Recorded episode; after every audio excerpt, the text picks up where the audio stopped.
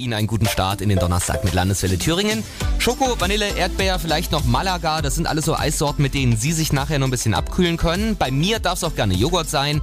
Das ist aber nichts gegen das, was Sie in Gamstedt finden. Bei Elkes Eiszeit gibt's die deftigen Sorten. Und Doro Hedrich aus der Landeswelle Thüringen Redaktion hat ihr mal in die Kühltruhe geschaut. Niedlich hier, es ist schön klein. Das erinnert mich so ein bisschen an früher. Und sie haben hier in der Eistheke relativ wenig Sorten, möchte ich mal sagen. Es sind nur sechs Sorten.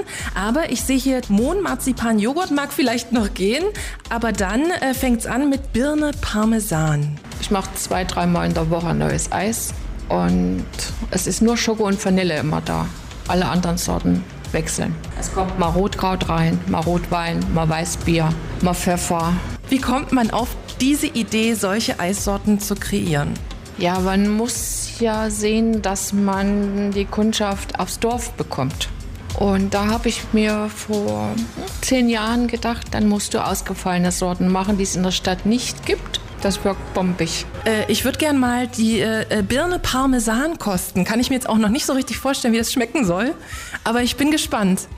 Mm, also schmeckt total lecker. Ich muss sagen, den Parmesan schmecke ich nicht so sehr raus. Der wird auch nur so dazwischen gestreut. Der ist nicht im gesamten Eis. Äh, was ist immer so als erstes alle erfahrungsgemäß? Grüne Gurke. Ist mit bis nach Nordrhein-Westfalen gegangen zur Silberhochzeit. Er hat 60 Kugeln mitgenommen. Gibt es eigentlich was, aus dem Sie kein Eis machen können? Bratwurst. Würde ich können, aber möchte ich nicht. Die gehört für mich auf den Grill. Da gehört ein Brötchen dazu.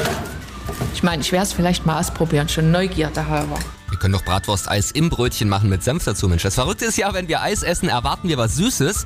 Aber wenn Sie diesen Gedanken mal weglassen, dann ist das eine richtig tolle Sache in Gamstedt. Vielleicht ziehen ja noch ein paar andere Eisdielen auf dem Dorf nach. Und Schoko-Vanille und so gibt's ja sowieso immer. Und wir sammeln noch ein bisschen weiter. Welche verrückten Eissorten haben Sie denn schon mal probiert? Gerne kommentieren unter unserem Foto auf der Landeswelle Facebook-Seite.